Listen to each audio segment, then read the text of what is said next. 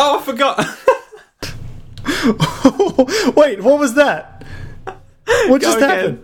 happened? What?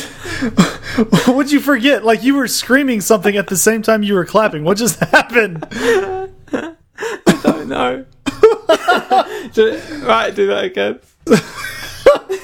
Okay, here we go. Ready?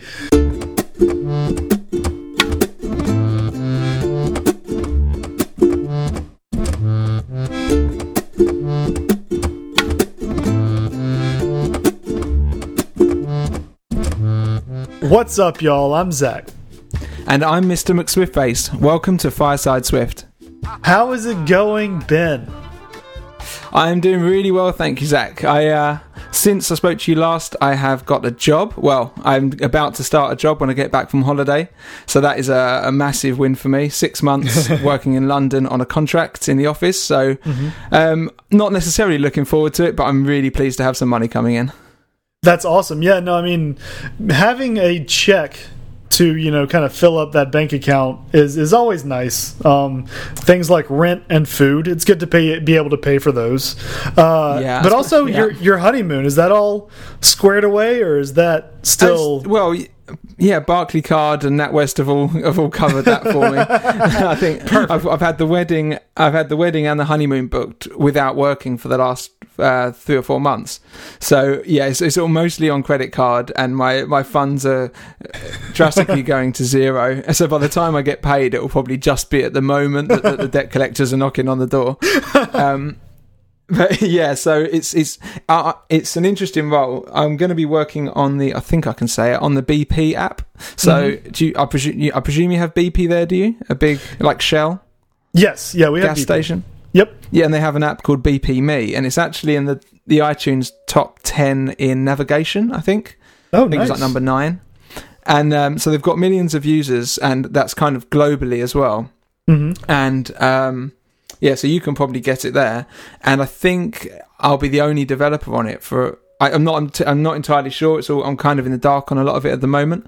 But I Mhm. think I'll be the main iOS developer for the next six months. Just uh, you know, bug fixing, adding features, uh, everything we usually do, and hopefully I can. Hopefully on my own I can cope with that kind of responsibility. but um, yeah, it's well paid. It's no no remote work, which is really really irritating. But uh, So you're gonna be heading into do? London every day, huh? Five days a week, I'm going to be going to Fenchurch Street and cycling to Regent Street. So that's about a 25 minute bike ride each way. Um, I have considered Ooh. getting an electric bike though, but then I thought I'd, I'd be taking away my only exercise because I won't be getting to the gym as much. So, yeah, and about two and a half grand. So I don't necessarily want to do that yet. Well, that's understandable. Still, congratulations on the job. I know it's uh it's a weight off of your shoulders. You don't have to worry about it. Anymore. Yeah, massively. Hopefully, uh, I'll be on again at some point and I can tell you about how it's going. Um, Cool. how- yeah, Yeah, how's wait. things your end? Oh. things are going well you know the job is is still ticking away uh i just had my official like annual review it's my first annual re- review because i just passed one year with my company um things Oh, are looking great yeah they they haven't complained about me too much so that's always nice um and That's uh football season is starting up here in the states and i, I love uh, american football so i'm looking Oh, forward Is that where that those annoying klaxon sounds come from? klaxon That sounds Honestly, some people like I just hear it on various American things. They just kind of go new new new like that. and and it's always when people are trying to be cool, like on a on a radio show or something, and you're like, "What the hell is that annoying sound?" And I always imagined it was from uh, American football. Do you know what I mean? I don't. I have zero idea of what you're talking about. That's it. Ho- hold on a second. Um, um, let's see. Oh no, that that's not going to work. Um, it's yeah, it was yeah. Some someone used to use it all the time, and it was absolutely horrendous. And I think I looked it up, but I'm glad that it's not part of American football. That is I really mean- huge over there, isn't it? Yeah, oh, yeah, no, it is. They actually had uh, the first official game last night between, or, well, NCAA game last night, uh, the kind of collegiate level football, which I'm more into, um, against the University of Miami and uh, the Florida Gators. So that was fun to watch. My my team uh, is the Texas A&M Aggies. They played Thursday night, so hopefully uh, we come out with a win. Well, well, good good luck to you. Yeah, I think we're I think we're gonna need it. It might be uh, we have a young team this year and a, a pretty stacked schedule, so it's gonna be an interesting ride. It's strange how like football in America is like the dominant sport, and football in England is the dominant sport. But they're, But they're different, two sports, different sports, and they're yeah. called the same thing. so if you call your sport football, you're probably going to do well, regardless of what it is. Exactly. yeah. No. That. Right. Yes. we should come up with our own sport and just call it football, and then You see don't what even use your, your your feet that much in American football. Not I mean, you a run ton. with it, I guess. yeah. You, It's well, barely you even run a ball. it. It's you kick it off. You ki- you kick it off and uh, you kick field goals and you can punt. It's like the the special teams, which is what those activities are called. The special teams side of the the football game uses the actual foot. Everything else is, is typically hands. And handball is a sport already, maybe. So they were just like, well, we'll just go with Right. football. Well, maybe they're like, you know, handball just isn't that catchy, and they looked over to Europe and they were like, man, football that does that has a ring to it. And then I thought for a minute there, oh yeah, but then they had to change its name to American football, and then I realised that's not actually what it's called. We don't we don't call it American football over here. We just call it football, and then we call soccer soccer. well, yeah, okay. we call yeah, sensible soccer. Yeah, Today we are being sponsored by Sentry. Yes, you've heard us talk about Sentry before. Um, you know they're great to have because writing software is difficult. We don't always write perfect code, and um, even when we do write perfect code today, it doesn't mean that what gets layered on top of it tomorrow is going to be perfect. And all of these uncertainties can lead to misbehaviors and crashes in your code, and you don't want that, right? You don't. You want you're working hard to provide a good experience for your user. And if you have a crash, obviously it's not a good experience. Sentry will send you a, a stack trace when your app misbehaves or crashes. This means you'll be able to triage exactly what's happening. You'll get uh, email alerts and a dashboard which will help you solve your issue as quickly as possible. Um, being able to get ahead of the issue and get a fix out, hopefully before a lot of these people or a lot of your users see it, means that you'll end up with overall happier users and overall better reviews in the App Store, right? So it's free to get started, but there are plenty of fe premium features that do cost a little money.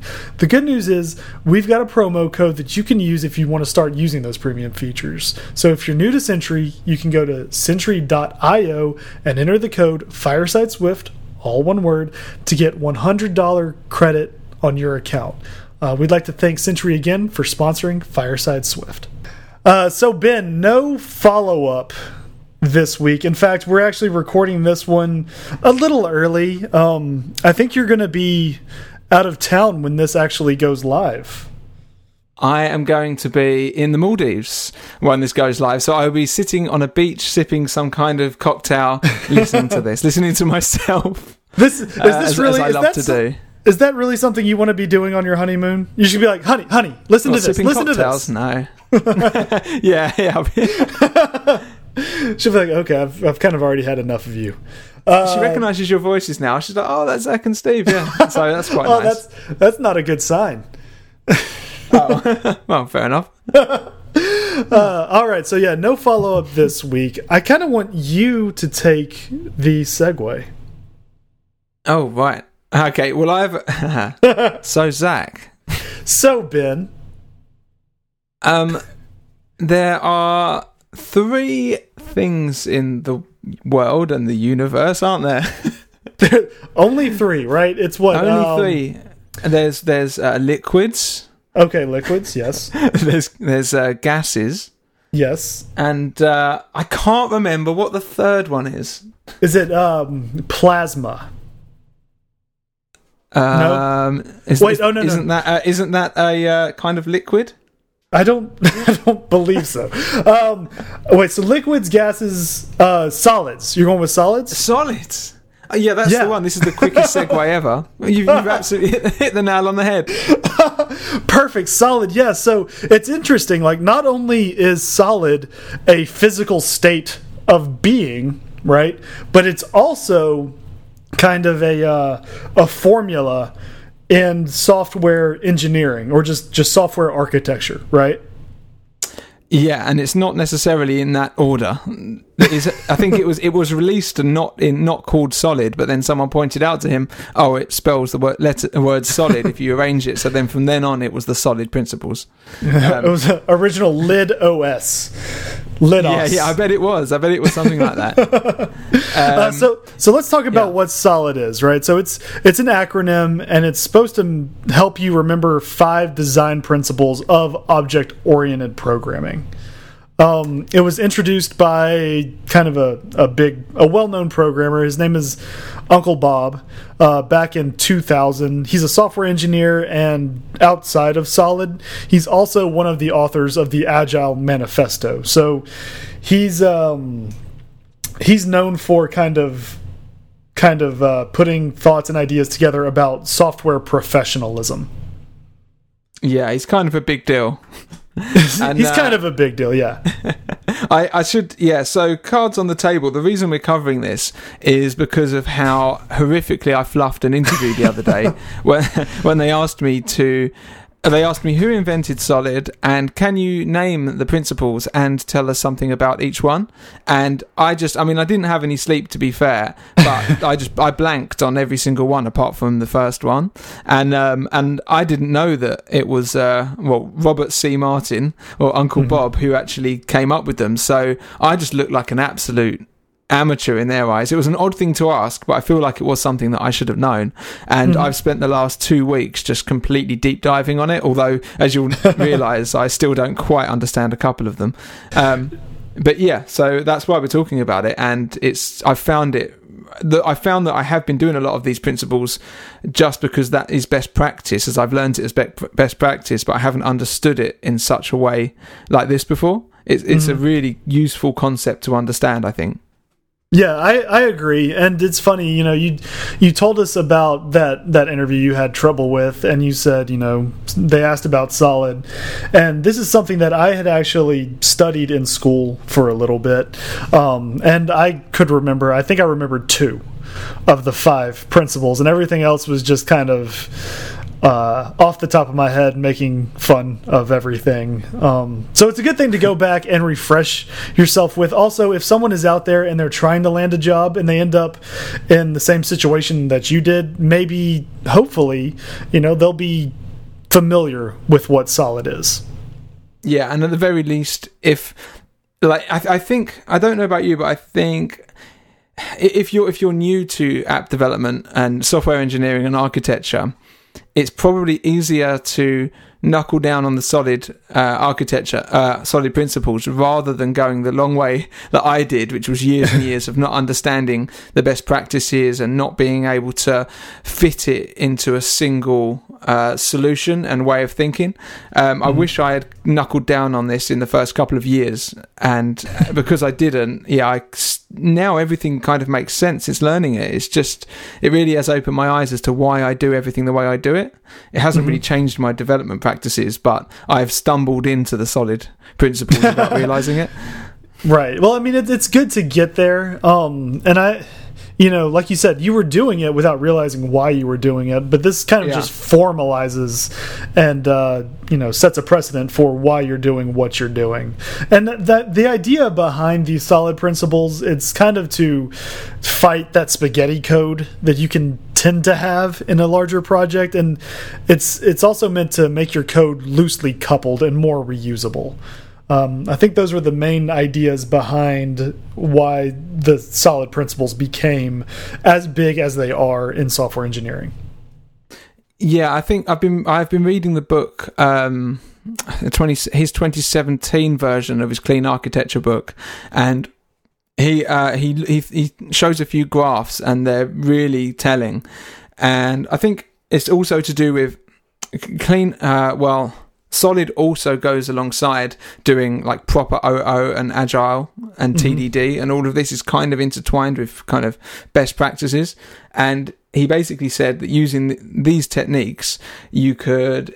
Uh, you'll basically be able to maintain a similar cost per line throughout the level of your um, software engineering as yeah your mm-hmm. software lifecycle. But then he showed a, a, a, graph of version one to version eight of a particular software, which he, he, wouldn't say what one it was, and it was just it was effectively exponential or, or even worse, and the amount of developers doubled as well. So by the time someone said, "Okay, we need to change this," because it's not architected correctly, they needed to spend months just to add a, a like a tiny little change that would otherwise take 10 seconds if it was in a separated module that you could mm-hmm. that only had one responsibility and um, I thought that was fascinating. There's actually just solid, solid proof that it does actually that it would work, and not using it is can be really detrimental. You might save some time in the very short term, as in not thinking about your architecture, but then it will really pay off as those versions add up, and you have to add new things.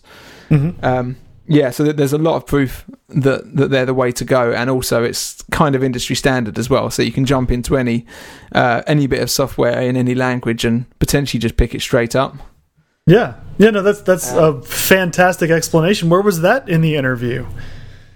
I know, right? So this is going to be my my uh, fu to the uh, to the interview. exactly. Oh, my thank right. you. I think my thank you for the interviewer because I wouldn't have knuckled down on this had had that not happened to me.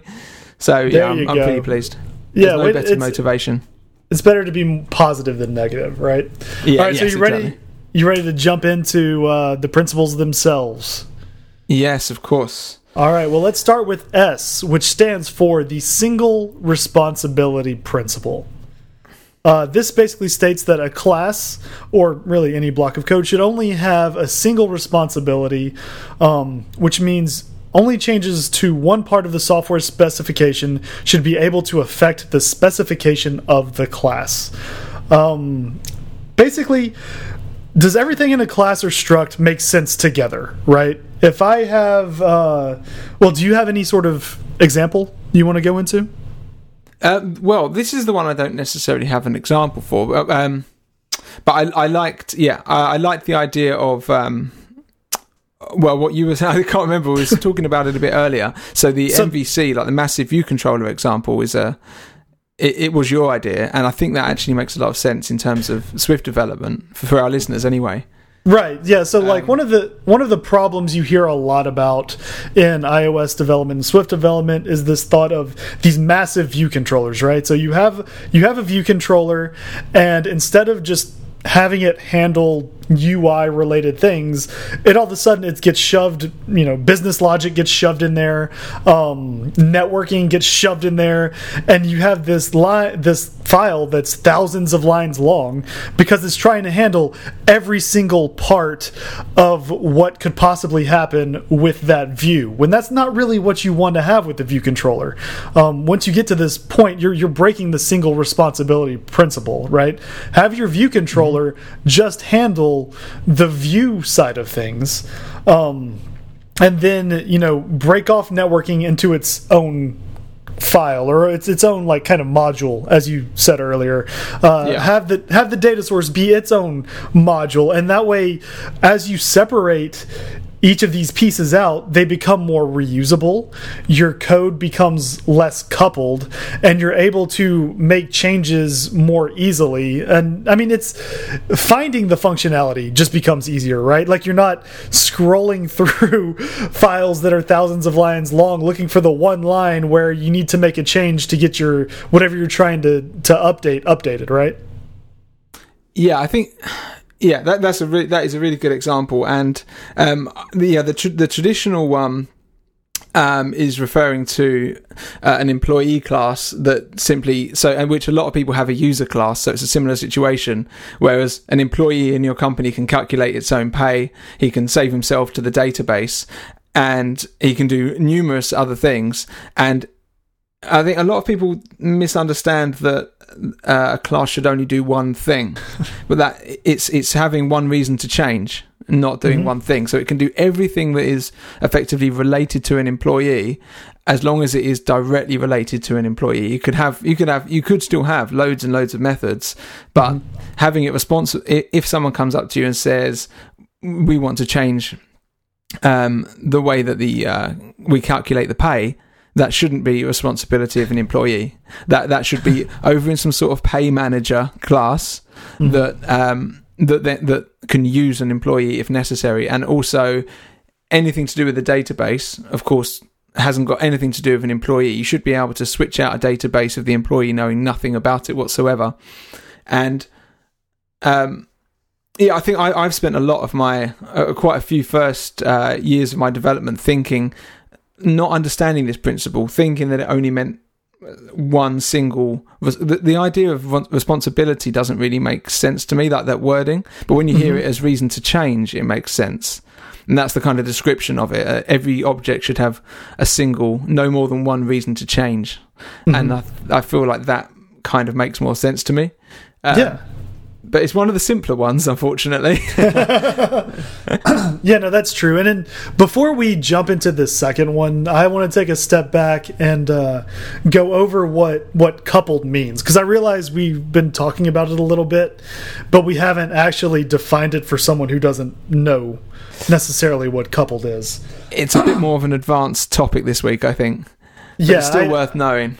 I agree. So so code you can say code is tightly coupled when changes to one function affect another function. For instance, right? So if I had a uh, what's that? Well, I was, I was yes. Well, it's, oh, okay, it's anything, sorry. right? You can have functions that are tightly coupled. You can have objects that are tightly coupled. I was just trying to to break it down as small as possible. But yeah, oh, okay, okay, sorry. Objects, ob it works for objects too, and that's mostly what you know solid kind of addresses is that tight coupling between objects.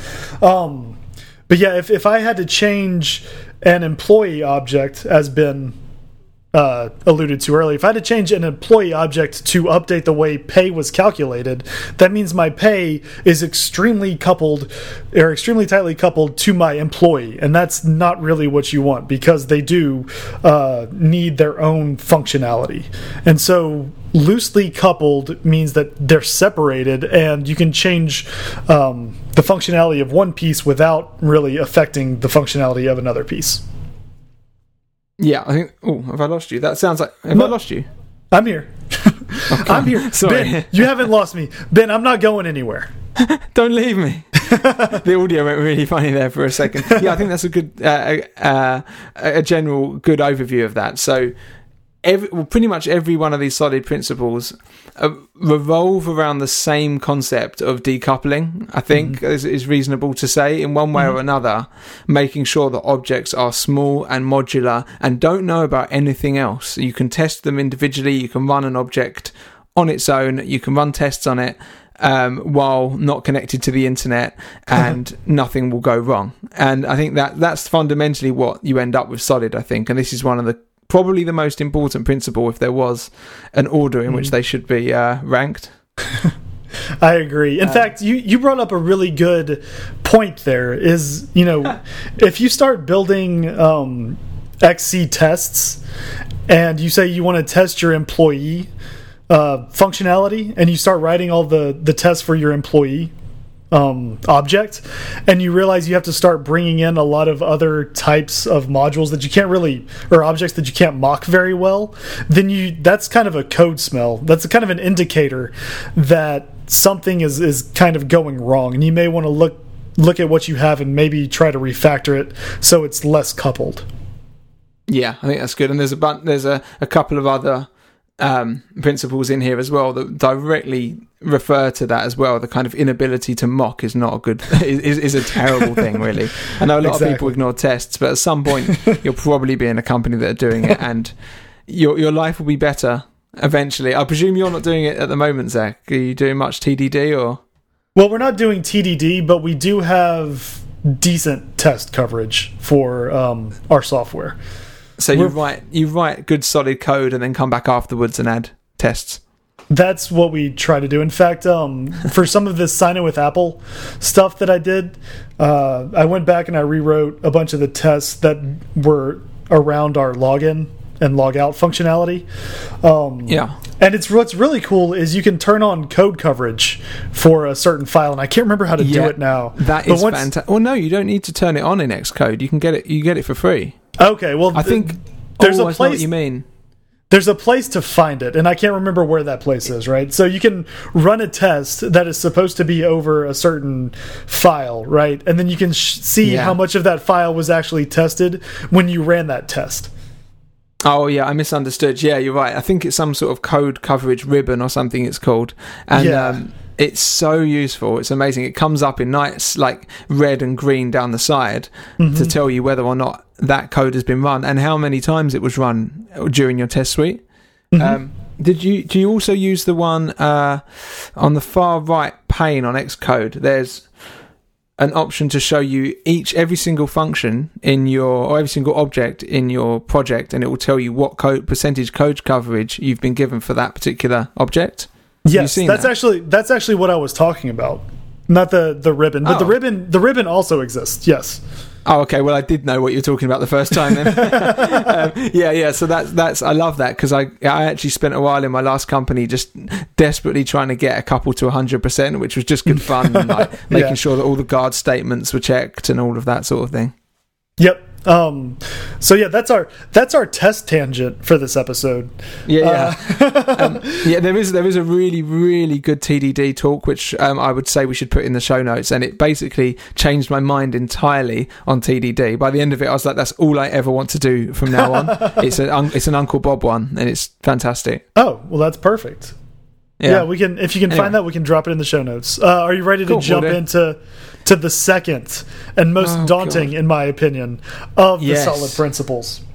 Yeah, I actually just read on one of these articles I'm looking at, as as I said that it was the most that single responsibility was the most pro- important. It says Robert C. Martin considered this principle as the most important principle um, of object-oriented design, and that's referring to the open-closed principle. oh yeah, here it is. So the the second one, O, stands for open-closed principle, and this one I will readily admit that I probably don't understand 100 percent. Snap, yeah. This one I keep seeing good explanations of, and then not quite uh, grasping it. We can touch on one, something we haven't spoken about regarding this, which is mm. is also a part of this principle is um, uh, access control. So okay. th this is the one thing that I do all the time, and it's just this basically covers encapsulation. This particular Mm -hmm. um, principle. So every object I have, everything is private. And mm-hmm. apart from, so let's say if, if you've got a variable that can be changed, you don't want something else, anything else, being able to change, to mutate that variable um, mm-hmm. from outside from another object. So you must create a function that all it can do is it could just take a new um, a new property in and then mutate it from there, but mm-hmm. you shouldn't be able to mutate it from another object. Um, and if it's uh, if it's a variable, it has to be. It can be private, so it just needs to be so you can initialize it, but you can't access it, or you can put set in brackets after the private, so private mm-hmm. set, which yeah. means you can initialize it, but you can also access it from another object. You just can't mutate it from another object, mm-hmm. and that I use all the time. And then from then on, any function that doesn't explicitly need to be um, accessible outside of that object is made private just all, all, the time. And I think I think I'm right in saying that this particular part of this principle, the easier part to understand, is that is encapsulation. Mm. Does that make sense? Yeah, yeah, no, that that makes sense. Um, yeah, no, that that's a very good example. And so what what the open close principle is trying to get at is that you need to be able to add new functionality to your code without having it affect other parts of your program. Um, and it's it's really what protocols are used for in Swift. In fact, a lot of the solid stuff, it's kind of a big arrow pointing to the use of protocols and protocol oriented programming, in my opinion. Um, you know, with a protocol, you can write whatever functionality you want in each of the structs or classes that adhere to that protocol without the need to change the other structs or classes that adhere to that protocol. Um, and you had a very good example of this with a table view cell. Yeah, this was yeah. We're scrabbling around for for good examples of this. Um, a lot, a lot of them can be quite confusing when you have a look online, especially if you're looking for Swift based ones. Um, but if you just consider UI table view cell, we are on a daily basis subclassing it or using a subclass of it. Now, mm. it perfectly uses the open close principle. Have we mentioned it's open, what it actually stands for? That Oh, you know what? I don't think we have. so it means your um, every object should be open for extension but closed for modification. Uh, Which sounds a bit abstract, but yeah, you can extend behavior. So, for instance, you can make so extension can mean v- various things. It doesn't mean in Swift writing the word extension and extending it that way. It, Yeah, that's kind of a- is confusing. Yeah, that's kind of a stumbling block with this one specifically because it uses a keyword in the definition itself that is not Swift specific. Yeah, and it's yeah, it's completely the opposite of what we would consider an extension to be. Really, Exactly. Um, the extension they're referring to can be anything. It can be via an interface. It can be um, with a with a protocol. No, sorry, not with a protocol. Um, oh, what's it called?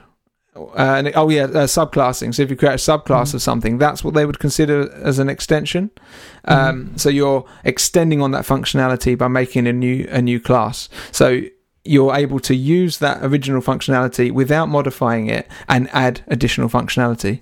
Um, And we, what we're talking about, oh, the table view cell example, it basically means we know that this is following the open close principle because we can't go into table view cell and mess about with its functionality. When you call, uh, is there a re, uh, what's a common? Is there a reuse identifier on a table view cell? Think there is, Yes. isn't there? Like Yeah. you, and oh, that can be set.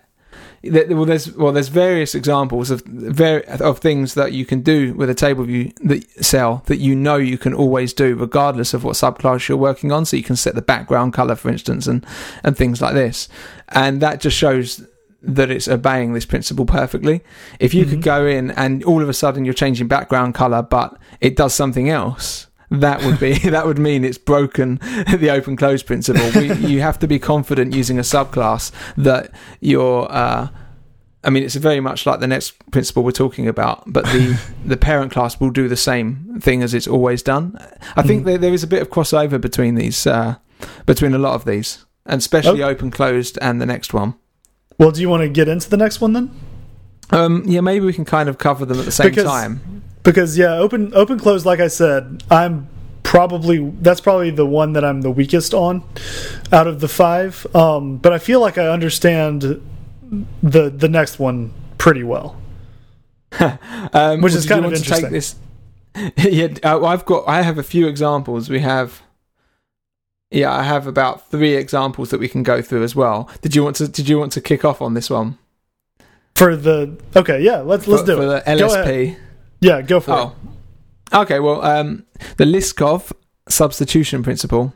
it. hmm Um, oh, uh, do you have it, the uh, official definition that we can look at?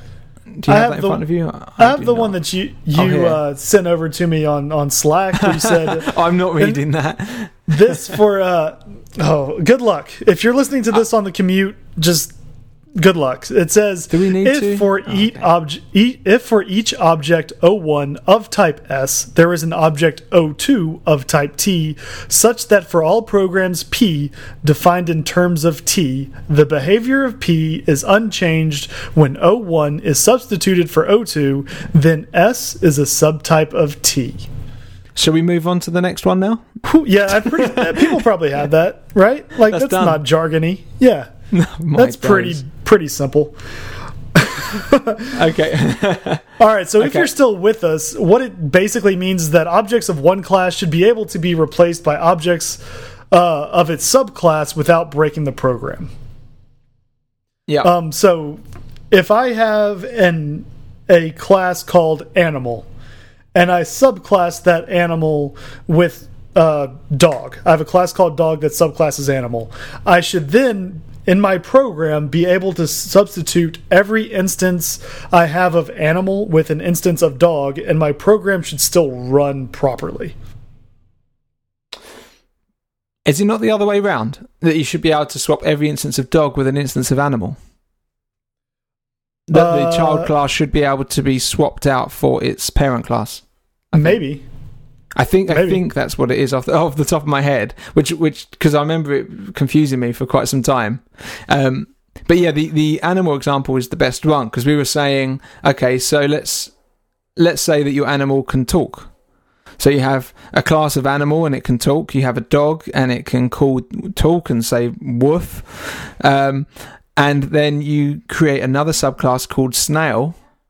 Now, snail snails in my mind can't talk so you've now got an issue here of you can call this talk functionality and then in animal you'll have to switch on talk to say oh is it a snail or is it does it you know you the the superclass or the parent class needs to kind of be able to tell whether or not that can talk and it's like that mm-hmm. doesn't make sense that is an obvious uh, issue mm-hmm. and um, the way around that is you create um, another subclass off of animals. So you create an animal, and the animal can't talk, but you have a talking animal, and your dog conforms to talking animal, and talking animal conforms to animal.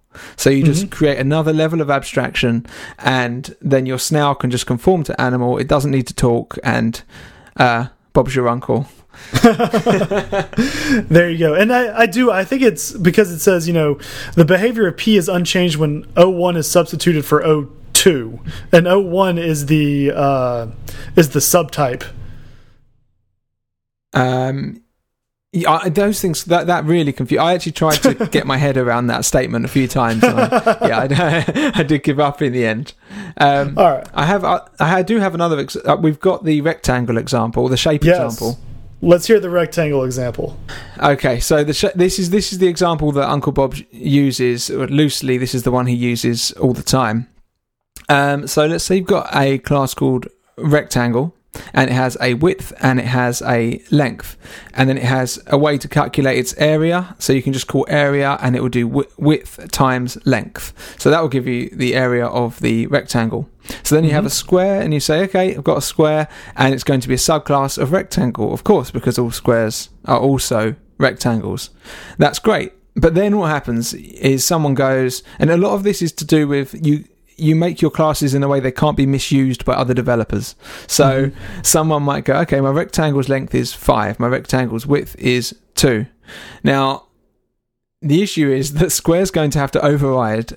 Um, at some point, it's going to say, okay, when you set the width, it's going to set the length to the same as the width, mm-hmm. so that it's always correct, and it can do the same to the length as well. So it's going to have uh, the. It's basically it um, a rectangle will return. Uh, oh no, that, I don't want to give you the exact numbers. That'll get too confusing. but, but but but ultimately, what it means is that these it's uh, do, do, do, backing up, backing up it gives you the wrong information. yes. So yeah, because I've got what I've got written in my notes is something to do with the actual calculation that's gone on, which won't really mean anything to anyone. so, yeah. So basically, when you someone's gone ahead, I, right? Okay. So if someone's gone ahead and they've set the the length to five, the width to two, when you look at um, they've set the length to five, thinking that it's going to set the length, but it doesn't that's that is the issue. You can do things that don't behave the way you expect them to. Um, and that's what the substitution principle means. It should always respond the same. When you call the length, it should set the length. When you when you call the width, mm-hmm. it should set the width. Calling width shouldn't set length and width to be the same because it's that is violating that principle and it's making an an, an API for this object that's impossible to understand. Um, is mm-hmm. that does that sound a bit clearer? Yeah, uh, yeah, that sounds that makes sense. Just, and I guess we need the yeah. solution that it provides us. Um, so a, a, solution is that you'd have uh, a polygon, uh, which could be an interface, uh, or sorry, a protocol. Um, for anyone listening, protocol and interfaces are the same. Um, in solid principle, most of the most languages I think use interface, um, but we use protocols. So, yep, um, you'd have a po- polygon with an area and then your rectangle would be would be would conform to polygon. Your square would conform to polygon. And that's it. Yeah. So it's a simple that's the simple fix f- for it. They both yep. behave differently but they both conform to the same um, interface. Yep. Again it's going back to kind of the idea of protocol oriented programming that's become kind of popular with swift yeah, and I, I didn't realize really, but protocol to pro- programming is still OO is still OO, but it's um, it's just implementing solid principles to the nth Yeah. degree. It's just doing it really by the book, which is why it's so good, I guess. Yeah, exactly. Yeah. Do you have anything Um, else about the Liskov subst substitution principle? Substitution principle. Uh, not really, unless you do. So, effectively, uh, what's the general definition? Is that just I mean, just day to day? Yeah. Sorry. Go ahead. Oh, and I was gonna say, you know, you should be able to again replace replace a superclass object with a subclass object and have things work properly. Um, Yeah. And hopefully those two examples have, have cleared it up just a little bit. I mean, I know they were quite conf- they were quite confusing to say, let alone probably listen to. but but now you've heard the definition again. Hopefully it makes sense. Don't yeah. So make sure that you're. I think one of the things that a lot of these. Um, oh, we haven't actually. Okay, yeah. There's something quite important that we've kind of missed over a little bit in all of these. Is that when you change a subclass, you're you might notice that your parent class ends up you end up with a switch statement and that switch statement is to say is it this type? Is it that type? Is it that type? Is this the input? Is that the input? Is that the input? And you realize that with every if if every time you add a child class something in your parent class needs to be changed. You need to fix that as soon as possible because that's violating various principles. And um, i think that's the important takeaway to this because that's a way you can realize that you're doing it. You know you're doing it because you're having to have these massive switch statements and you're having to touch a class that's not the child class. And that's when you know something's gone wrong Right, that's a that's the big indicator, right? When you and I were discussing the uh, animal to dog um, example on Slack, and you brought up the snail, and I was like, "Wait, you're right. How does that work?" Um, and it was the when you said, you know, you'd have to have a switch statement to make sure that your animal could talk. That's that's when you know you're kind of going down the wrong path, and you need to do something else. And then the solution in that example was to have another subclass of animal specifically for talking animals. Yeah. And that, uh, yeah, and you can, and I guess in in our protocol oriented way, we would always generally lean on the side of having everything backed by an interface, and uh, I guess that brings us quite neatly onto I, the interface Yeah. segregation principle. well, it's the inheritance segregation principle, but it deals with interfaces. Uh, Whoa, what? No, it's not. It's it it's really? the inher inheritance segregation principle. No, it's not. Hold on. Don't don't you lie to me. Where did you get that from? Wait, interface Uh, segregation. Interface segregation. yeah, you think you're right. Wait, uh, what did I hang on a minute. What did I say? You said you said interface. I have inheritance. Oh no, it's, it's interface. So I've found apparently both. Oh well, it's it, well, I've heard it. the idea. I've heard it both ways. I've heard it both ways. Oh, I'm sure you have. um, it, well, the, the the the actual kind of solid definition of it, the, the Uncle Bob definition of it, is the interface segregation principle, um, and and and it's and this is probably I was saying this is pretty much up there as the, the simplest one, along with the uh, single responsibility principle, because Sure. um, yeah, if you don't mind me taking it away a little No. bit, this Go for it. it basically means break down your protocols ultimately. Um, And I, I, when I worked on my last app, well, in the in the company that I was working on, they had um, every every single view controller needed to conform to the same uh, protocol, which gave it lots of these uh, methods and. Not all of them were needed. Like only some of them were needed. So you end up with Noop non-operational written in them, just commented in them, and you've got a blank uh, implementation. If you ever find that you've got a blank implementation of a protocol somewhere, you've somewhere along the line violated the interface segregation principle because your protocol is too broad, it requires too many things, and it effectively uh, is easily fixed by splitting them up into smaller protocols and making sure it just does everything it needs. Um, You can go ahead, and I think I've got an example. Yeah, no, that that makes more sense. I guess the classic definition is that uh, many client-specific protocols are better than one general-purpose protocol, right? Like, Yeah. try to make the protocols as specific to what you're doing as possible, because you don't want to litter your code with, as Ben said, a bunch of just random functions thrown into uh, thrown into an object or a, a struct that adheres to a protocol just because that protocol is trying to cover everything possible. Yeah, yeah. It's it's it's quite a, yeah. It's quite a clear. Uh, so it's a nice, simple one to understand. This, isn't it? And it's and it's also easy to realise when you've done it wrong. Um, I did pick up a nice example though. Um, what is it? So, like, so it's, if you've got a video object, so video has a title, a description, an author, URL, etc., mm-hmm. and you've got a play function which takes a video. Mm-hmm. Now, the play function, all it needs to do is it needs to know, um, it needs to load the play UI. Um, it will set, it will load the content from a URL, and then it will need the title to show on the screen. It doesn't mm-hmm. need anything else. So there's no point passing all of these uh, all of these details into the play function, even if it is in the form of a single object, we're passing it a lot more than that needs. And the solution that they've provided, I think it was in the uh, the article I referred to earlier, is you have a playable protocol which just takes the title, the, UR, the URL, and the duration. Your video conforms to playable, and then you just pass a playable into that play function. Um, and it also means that it's not limited anymore to video. So mm. anything. So you can put music. Okay, music. You're now playable. All you need is a title, a URL, and a duration. A duration, and. Mm. It kind of you get all of these nice wins just by using these little protocols that that um, that replace just a massive um, interface. Does that mm -hmm. make mm-hmm. sense? Yeah, no, that, that makes perfect sense. It's also more maintainable, right?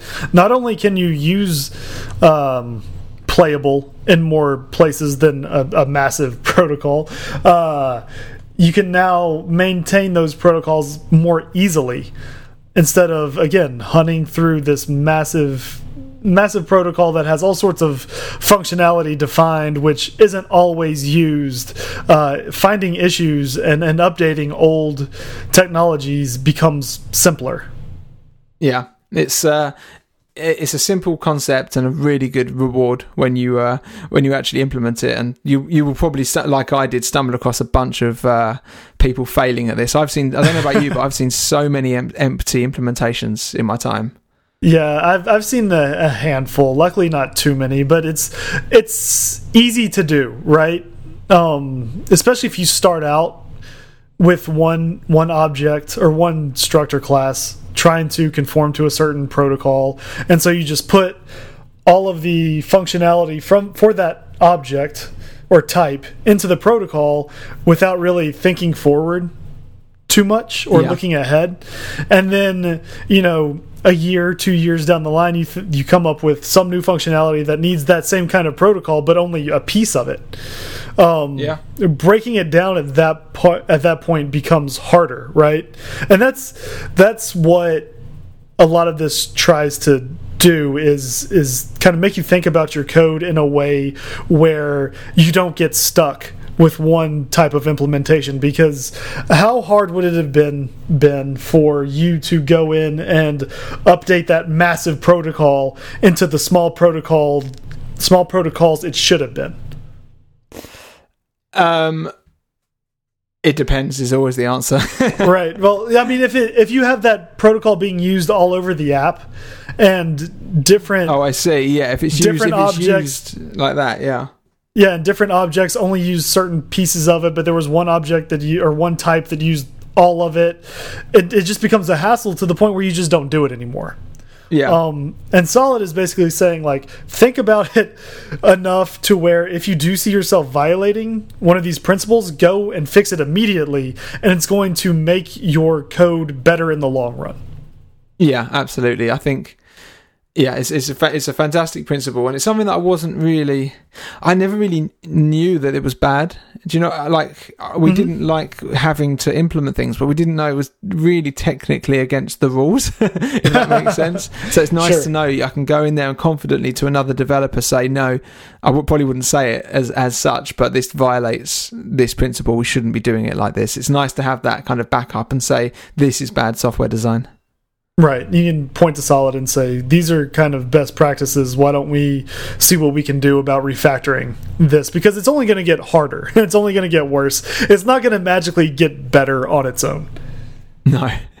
no, it, it, just you just get lot you get very smelly code and it gets more and more difficult to work with and yeah, it costs the company a lot more. Exactly, um, and I think I think being able to um, frame your argument in that way will help you win the argument. Yeah, yeah, I think so. It, maybe not to um, your managers, but uh, they, they, it's hard to really explain quite. I, I was listening to well, one of his talks today. Sorry, and he said um, when you estimate software, you generally have to add. Uh, he said even even when you add three times, you meant to add three times the amount of time than you actually think it will take. But even when you do that, it will still end up taking three times that time. So even when you adjust for three times as long, it will still be three times as long. That's the rule. Yep, that's that's true. Well, when I when I was talking about framing it, I was uh, I was merely like um, pointing to the bottom line, right? Like numbers and money is stuff that in my experience, managers tend to respond well to when you can frame your argument in that way. Yeah, oh yeah. Instead of you know maybe in a year or two having to spend four months fixing all of this code that will be broken, we can spend two months of it now. In the long run, we're going to save more money and we'll be able to implement things faster. Yeah, I think at the very yeah, at the very least, it's it allows you to write things that does that code that just doesn't bloat well as much as what you say. Like when yeah. you change things and you can just change it in one place and know that you're not affecting anything further down the line it's just that must be a good feeling but i really get to work on an app that's quite that well produced. This the app that i'm about to work on i think is not going to be that that well made. Well good luck. Uh, so you're ready for the final principle? I'm ready. All right let's fin let's finish strong. Let's finish strong with the dependency inversion principle. And this simply states one should depend on abstractions, not concretions. Yeah. You got that? You got that? Are, you, are we done? yeah, yeah, I understand it now. Yeah. That's all you needed. Um, um, this is what so we what, do. Yeah, what what this really means again, it goes back to protocols. You know, try to use protocols where you're not defining functionality more than something concrete like a, a class or a struct um, when you define a class and you define the functionality for it, you're you're writing that functionality, and anything that subclasses that class either has to override that functionality or they get what that that superclass's functionality is. Um, and that's not really the best thing because then again you you're coupled now and overriding the functionality it does decouple it but it could also put you in a spot where you're not totally sure what's going to happen when a certain function gets called.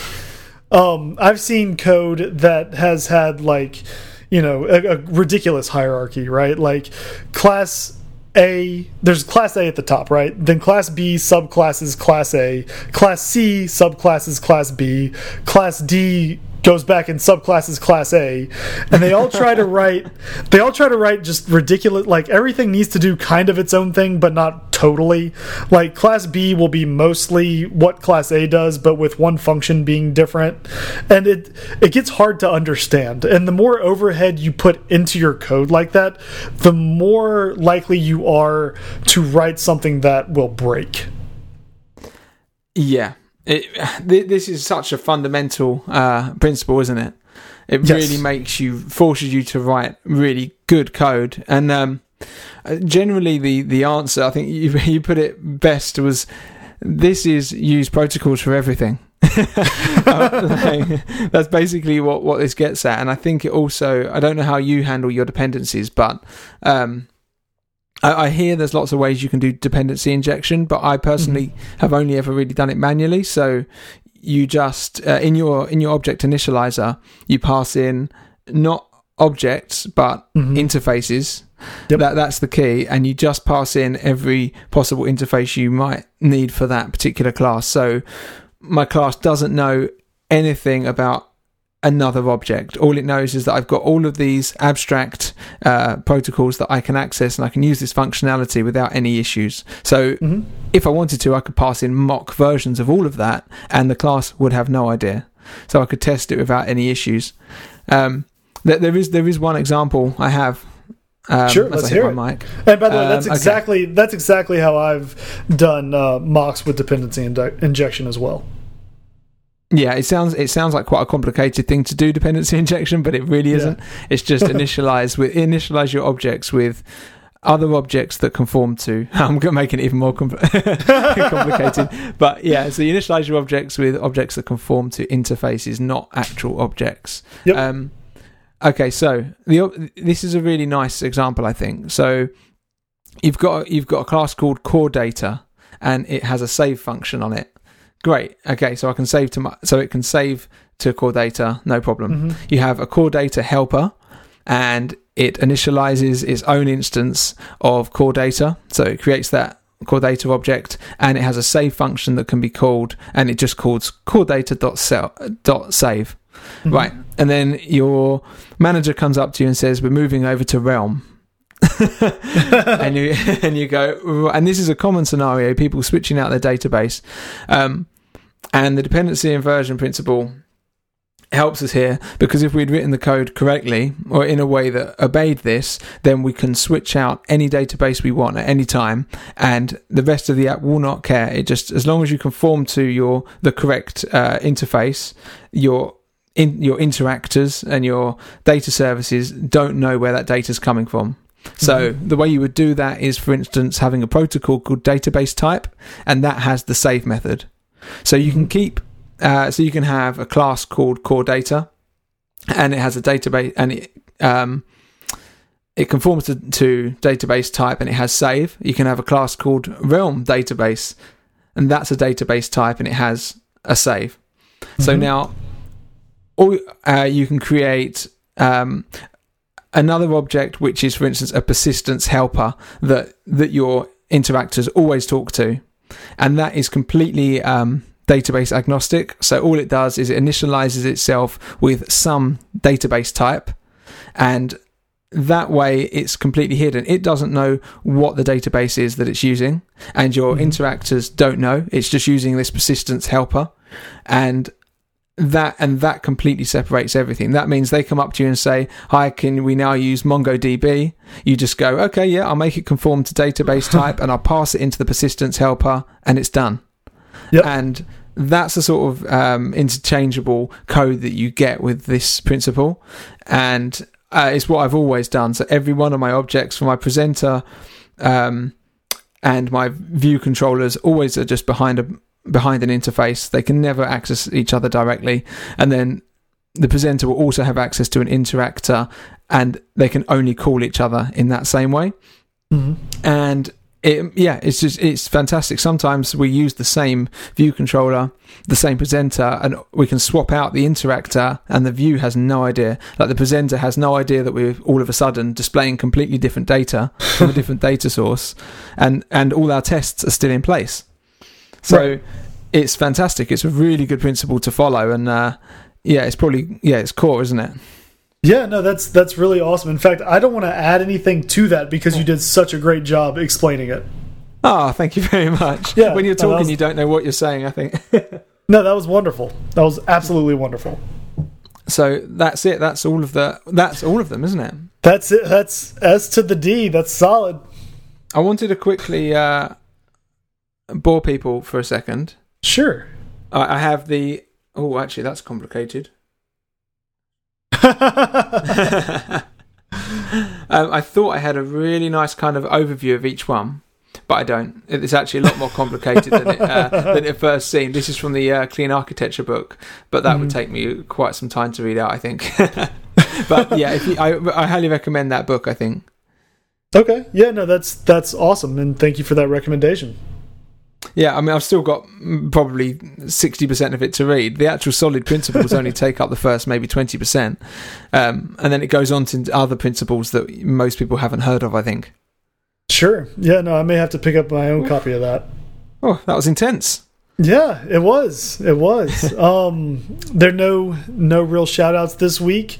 Um, if anybody needs any uh, further education, because you know, I know that we probably probably didn't cover it 100%. Um, go ahead and check out our show notes. We'll have links to YouTube videos, uh, links to other kind of documentation that'll help supplement this episode.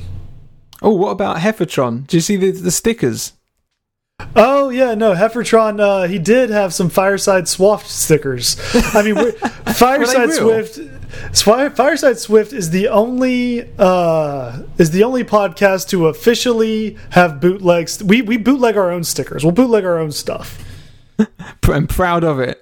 Yes, heck yeah. I'd really like Get- a Fireside Swift sticker. if, if you, I know he'll be listening, so if he doesn't mind, I'll uh, send you my address. that's, that's incredible. Yes. Um, so yeah, I do actually want to want to shout out Heffertron for for that. That was amazing. Um, but yeah, that's that's it. Do you have anything else to add? Um, no, I hope um, just this episode. It, it may not have taught. It may not have taught you enough about all of the principles, but hopefully, it's instilled in you the the necessity for these principles and how good they are to actually knuckle down on. And um, there's tons of good videos on YouTube. There's a playlist by Uncle Bob, or not by Uncle Bob, but it's of his things. You can just t- you can just go to YouTube and type um, Uncle Bob clean code, and it's something like 15 hour and a half long videos of all of his talks. Someone's just collated and. and there's a few TDD ones in there and things like that. And it's just a really nice thing to get involved with, especially if you're kind of beginning. It's complicated, but it's fundamental, and it will really help you get to the next level super quick. Yeah, no, I agree. Um, I just urge everybody to go out and you know, if we've introduced you to Solid and you need more, go go learn more because it is uh, important to know. Yeah, cool. And, and I guess that's it for this week. Uh, y'all have a good one. Cheerio. It's such a good feeling to be at the end. A happy feeling that there may have been a mistake or two. So we'd like to hear from you. Twitter's great, Breaker might beat it. Email's fine, but we rarely read it. But we love five star reviews, and we promise to mention you. So get a pen and write this down. Just kidding, who's got pens around? Still, they'd love to hear from you. Steve Berard and Zach Falgout. Tweet at Zach and have some fun. At TFALG, or you do one. At TFALG, or you do one. He'll write back when his work is done. Tweet at Steve and you will see clever use of the emoji at SWB. R A R D.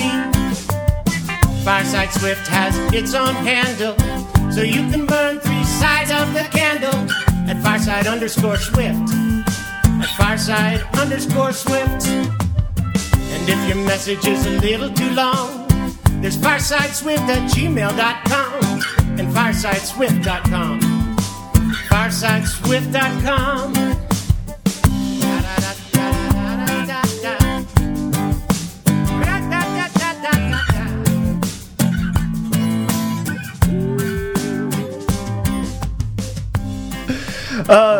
So you've you've gone keto, huh? Huh.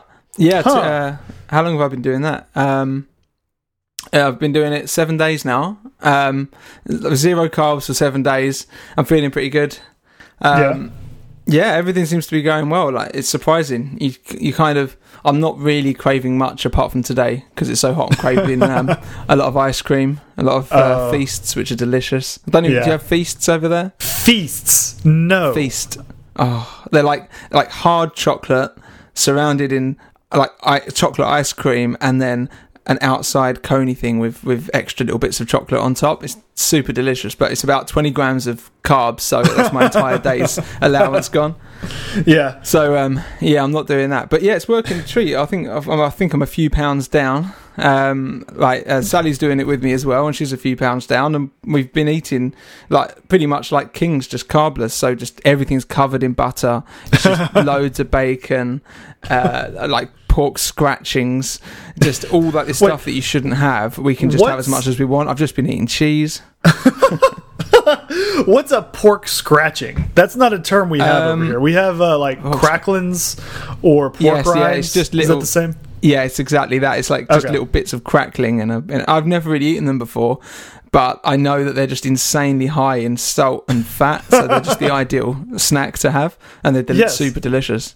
It's it's crazy. We live in a time where pork rinds are considered like a diet food. Yeah, you can do high intensity exercise for three minutes a day, and then just eat fat the rest of the day, and you're going to get shredded. it's That- great. That's all you uh, need. That's follow Mr. McSwiftface workout advice. My Just- Swift Fit diet. Yeah. All you all you need is three minutes of working out and a bag of pork rinds. Honestly, yeah, follow me. You'll be fine. I know it's a thing with incredible. developers. They want to try and get in shape and not not just sit at their computers all day. Just eat pork scratchings Yeah, and do some HIIT. um, Yeah, take a break. Do uh, three minutes of of push ups and high knees and uh, burpees, and then just pork rinds, and you're good. Honestly, that it, it sounds ridiculous, doesn't it? But that well, you would probably die at some point because Well, we're all gonna die at some point, yeah, but yeah, exactly. You might just die a bit quicker, but at least you'll be shredded. right? You'll you'll look good in the coffin. Is that what you're saying? Yeah, yeah, you'll you'll flex to someone, they'll go wow, and then you'll just drop dead. It- yeah, because you because you should just you st- you should still eat a lot of vegetables that are kind of uh, like above ground vegetables. I found out just now that, that cabbage is full of carbs, and I've just been chomping on cabbage. Oh, like, the last yeah throughout the week, so I need to uh, lay off that a little bit. yeah. Stay stay away from the underground vegetables. You don't know what, what those have been up to. Yeah, they've got Those all like sh- I, yeah, I can't eat. Don't know. Uh, Yeah. Carrots and potato, obviously potatoes, but yeah, even yeah. carrots and things I can't have. Um, but what I can have is delicious, so I can't complain too much. But it's good if if you ever want to do a quick diet before some kind of uh, event. It's definitely the way to go. I think. A couple of weeks of that. Yeah, maybe. I uh I tried I tried low carb, no carb type stuff in college once, and uh, I stuck with it for a couple of weeks. By the end of that that two week trial period, I guess I was like I was sleeping through classes. Uh, I was exhausted all the time. Um, I had no energy at all. And You I went must back. have been. You must have been doing something wrong. I, I don't know. I I don't know. I just I go through. I don't know if my metabolism just needs needed the extra energy. I'll say needed the extra energy because my metabolism is definitely not what it used to be in college. Um, but yeah, no, it it wrecked me like hard. That's really surreal because like the main thing that you hear from most people that do it is that you have a lot more energy and you're a lot more focused throughout the day and you don't have those energy slumps anymore, which I've definitely noticed. So after eating, I feel just as good as I did beforehand. But when you have a load of carbs, of course, it causes you to get quite lethargic, and it, that's why people fall asleep in the afternoon. Yeah. Um, so I don't know what happened to you. no, You're- I have no clue what happened to me. Yeah, I, I I haven't tried it again since then, and I'm wondering if you know that was that was a few years ago. Uh, things may be a little bit different now, so I, it may be something I try. But you, you're skinny. You're like you're you look tiny. So what Yeah, what are you doing on a diet? I'm I'm trying to get well. Technically, I'm trying to get from the scales telling me I'm 16% body fat to for um uh, all the way to 12% body fat. That's that's my kind of goal at Okay. that point. Uh, but but I mean, at the moment, I've been training hard and eating quite well, but on various diets for the last two and a half months, and it's almost exactly where it started. like it went, it just started going up. I was training really hard, a couple of times a day, eating well, calorie restriction, and my weight was, my fat was going up, my weight was going, uh, my weight was going down, my fat was going up, so it was all wrong. and this is the Oh, no. only one. it was crazy. And You're losing muscle yeah. and gaining fat. Is that what was happening? that's what the that's what the charts say, and that's what they still say. To be fair, I- I Oh. think it's a broken machine. Well, that's. I mean, that's yeah. one of the most discouraging places you can find yourself when it comes to working Yeah. out. Right? Like you're like, no, I'm doing. I'm putting in all this work and effort, and the exact opposite of what I want to happen is happening.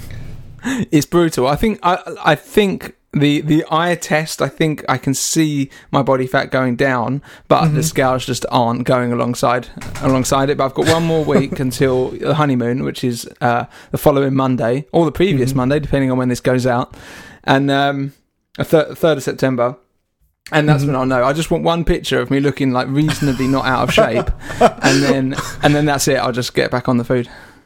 Wait, are you doing all of this just to send me another half naked picture of yourself on your honeymoon? Is this what's going on? Well, you, you, you were like, I got time, it. So this I time I'm gotta going to do it really for fireside. This time you go, God, Ben, you you look you look incredible now. Last time you looked like That's um, amazing. yeah. Fingers crossed. well, I cannot wait to see that selfie. Yeah, and it'll be in the Maldives as well on our little water villa we've got. Oh, now I'm jealous. Yeah, it should it should be nice. It's gonna. I, I will tell you later or earlier about the job that I've been offered and may take. Yeah, that's an exciting story. I think. Well, not yeah, really, I mean, it, but at least I don't have to scrounge around. Yeah, I mean, you've been at it for how many months now? Four. Um, I well three. Uh, so June, July, or so two and a half months. Uh, The first month doesn't count because I wasn't looking. I was just getting ready for my wedding. I thought I'd have four weeks Okay. off, um, and then I thought, oh, okay, it's June. I'll, I'll, I'll start looking for a job, and of course then. Everything went at that moment. There was like no jobs available now. Um, it's only now that it's picking up. So yeah. I'm pleased that it has because I'm now at the at the very bottom of my funds and I need to start from the ground up again. Yeah, but I mean, it's it's good that you had the wherewithal. Like you knew you you knew what you needed to do, and you had a date by when you needed to do it, right? So you could be selective for a bit uh, and kind of Yeah. get to know what's out there. Um, so yeah, Yeah, no, I'm, was I'm happy to hear that you're uh, you got that offer. Yeah, thank you very much. Um, just I, I, I yeah, I'll uh, I'll tell you about it later. I think I'm I think it's going to be horrible, but we'll see how it goes. Although if they're listening, I can't wait. It's it's gonna be fantastic. yeah, just kidding. Yeah. he says that kind of stuff all the time. Don't worry about it. yeah, I do. Yeah. um. Yeah. Uh. Anyway. Oh man, I'm just to go and pass out. Won't be a sec. Ding. That's for that's for Mr. Mc- McSwiftface.